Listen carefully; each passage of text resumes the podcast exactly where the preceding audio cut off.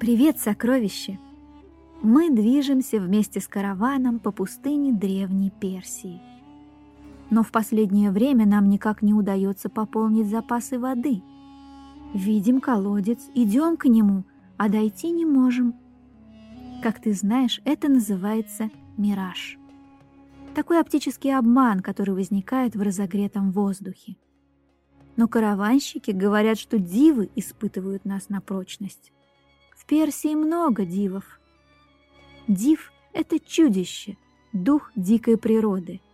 Они огромные, сильные и жадные. Живут они где хотят. И в горных пещерах, и в колодцах, и на дне морском. Дивы любят все блестящее. Копят золото и драгоценные камни, крадут красивых девушек. Живут они долго и скучно, поэтому иногда в качестве развлечения любят покуражиться над людьми. Но и люди любят покуражиться над дивом. Вот послушай сказку об одном лентяе, которого судьба свела с дивом. Жил на свете один лентяй по имени Танури. Так прозвали его потому, что он все 12 месяцев в году безвылазно сидел в печи, которая называется Танур.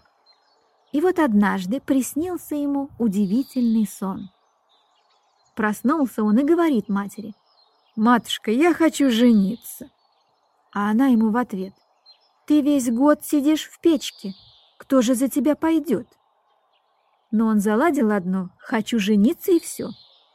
Наконец мать спрашивает его, «А кого же ты выбрал?»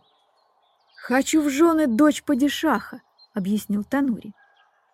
Тут мать его в голос закричала, «Сынок, ну чего дочь падишаха здесь не видала? Ведь ты все время сидишь в печке.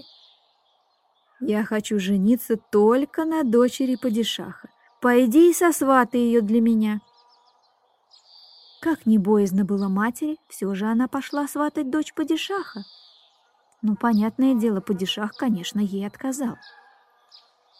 Но надо тебе сказать, что однажды дочь падишаха увидела сон — котором она была женой юноши по имени Танури. Все его звали лентяем, а она его очень даже любила. Поэтому дочь падишаха настояла на этой свадьбе. Девушку привели в дом Танури. Как только дочь падишаха вошла во двор, она воскликнула. «О, мать Танури, отныне заботиться о нем буду я!» Поспали они ночь, а утром Танури говорит матери. «Матушка, поесть хочу». А мать ему отвечает. «Проси поесть у своей жены». Танури повернулся к жене и говорит. «О, новобрачная, дай мне поесть». А она в ответ. «Еда для тебя лежит в прихожей». Он вылез из танура, схватил еду и тут же вернулся назад в танур. Там и поел. Настал вечер. Танури снова просит. «Женушка, хочу поесть!» А жена отвечает, «Твоя еда лежит во дворе, ступай, забери и поешь». Юноша выскочил, взял еду, спрятался опять в танур и поел там. Прошла ночь, наступило утро, лентяй опять стал просить поесть, а жена ответила, «Твоя еда лежит на улице». Пока Танури ходил за хлебом, жена заперла за ним дверь, оставив его на улице. Как не бился Танури, видит, дверь не открывается. Пригорюнился он, сел под дверью, а жена говорит ему из-за двери. «Ступай на базар, по городу поброди, поучись работать. Чего тебе всю жизнь сидеть в печке-то?» Лентяй поневоле отправился в город, стал бродить, да на людей глядеть. Множество народу перевидал, и подумал он, по глупости это я сидел в тануре, Пойду-ка в степь поохотиться, посмотрю, какие там места. С этими мыслями он вернулся домой и постучался. Мать вышла к двери, спрашивает, кто это? «Это я, матушка», — отвечает Танури. «Открой дверь, я хочу пойти на охоту. Приготовьте мне немного еды на дорогу». Мать говорит ему, «Сыночек, ты всю жизнь не выходил из Танура. Разве по плечу тебе пойти на охоту?»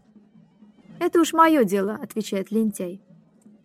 Мать пошла, собрала несколько лепешек, яиц, муки. Лентяй сложил все в сумку, завязал, подвесил к палке, попрощался с женой и матерью и направился прямо в степь. Прошел Танури немного и увидел черепаху. Он поднял ее и положил в свой узелок. Прошел он еще подальше, нашел ослиную берцовую кость, поднял ее и пристроил вместо ружья на плечо. Прошел еще дальше и оказался у высокой горы. Поднялся до середины горы, слышит шум какой-то, посмотрел наверх и видит, а там сидит огромный-преогромный див и орет во весь голос.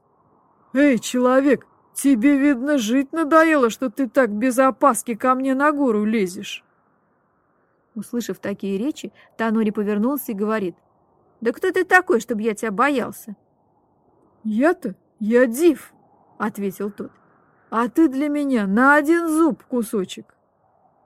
«А я из тех, кто не боится тебя». «Ну, коли уж ты такой храбрец», — предложил Див, — «то покажи свою силу». «Сначала сам покажи», — говорит Танури. Див протянул руку, оторвал от горы кусок скалы, сжал, да так, что из камня вода потекла. А потом бросил к ногам Танури. «Вот, мол, сила моя, а теперь показывай свою».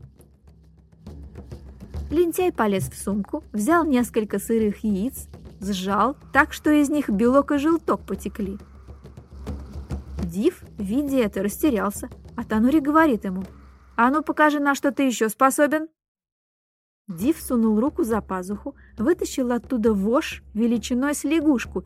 «На, мол, смотри, какие звери на мне водятся!» А Танури в сумку полез, вытащил оттуда черепаху и сказал Диву, «А вот какие звери водятся на мне!»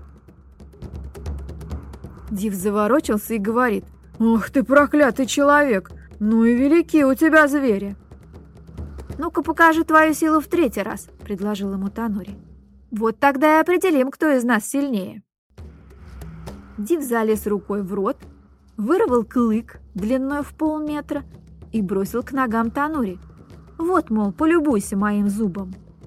А Танури не растерялся, вытащил ослиную берцовую кость и бросил перед Дивом. Вот, мол, каков мой зуб. Див, видя такую силу соперника, растерялся и сдался. А Танури подошел к нему и говорит. «А ну-ка, поторапливайся, я голоден. Свари ко мне риса, целый харвар». А харвар — это такой огромный котел, в котором даже осел поместится. Див мигом сварил рис, а в той комнате, где сидел Танури, стоял большой глиняный жбан для хранения зерна. Лентяй приказал Диву, Возьми несколько больших медных подносов, будешь накладывать на них рис и подавать мне. Смотри, подноси без перерыва, а то весь вкус пропадет. Танури устроился возле жбана, и сколько бы Див не приносил рису, лентяй все высыпал в жбан, да еще и покрикивал. «Эй, давай же, пошевеливайся, еще!» Целого харвара риса как не бывало. Тогда лентяй говорит Диву. «Эй, Див, постели мне постель, да так, чтобы ничто меня не тревожило». Див все устроил. «Пропади пропадом этот человек, жизни мне от него не будет!» А юноша меж тем не стал терять времени. Положил вместо себя в постель обрубок бревна, валявшийся в углу, а сам залез на тот жбан. Тут Див решил, что надо убить гостя, пока тот спит. Потихоньку открыл дверь, вошел на цыпочках, подкрался к изголовью, видит, спит гость крепким сном. Див обнажил меч, да как хватит по тому месту, где, как он считал, была голова гостя, и пустился на утек. Бежит он, а навстречу ему лиса. Она спрашивает Дива. «От кого это ты так удираешь?» «Да вот пришел какой-то человек, съел в один присест целый харвар риса и перевернул вверх дном мое жилище», — стал жаловаться Див. А Танури тем временем подумал. Дай-ка посмотрю, сбежал Див или нет. Вышел из дома, а Див с лисой тут как тут. Танури как закричит. «Эй, ты, мерзавка лиса! Когда умирал мой отец, он завещал мне получить с тебя девятерых дивов. Один есть, теперь ступай мигом и приведи еще восьмерых». Див говорит, «Ах ты негодяйка, хочешь меня за долги отдать?» И с этими словами он пустился на утек. Лиса, видя, как дело обернулось, тоже дала дёру. А Танури вернулся в крепость Дива. Он открыл все комнаты и нашел там полным-полно разных драгоценных камней и золота. Обрадовался лентяй, взял большой кусок ткани, насыпал золото и камней, связал в узел и отправился к себе домой. Пришел домой, постучался. Мать открыла дверь и видит, что на спине сына огромный узел. «Что это, сынок?» — спросила она. А он отвечает. «Да ничего, не поднимайте шуму, я набрел на большой клад». И он рассказал матери и жене всю историю с дивом.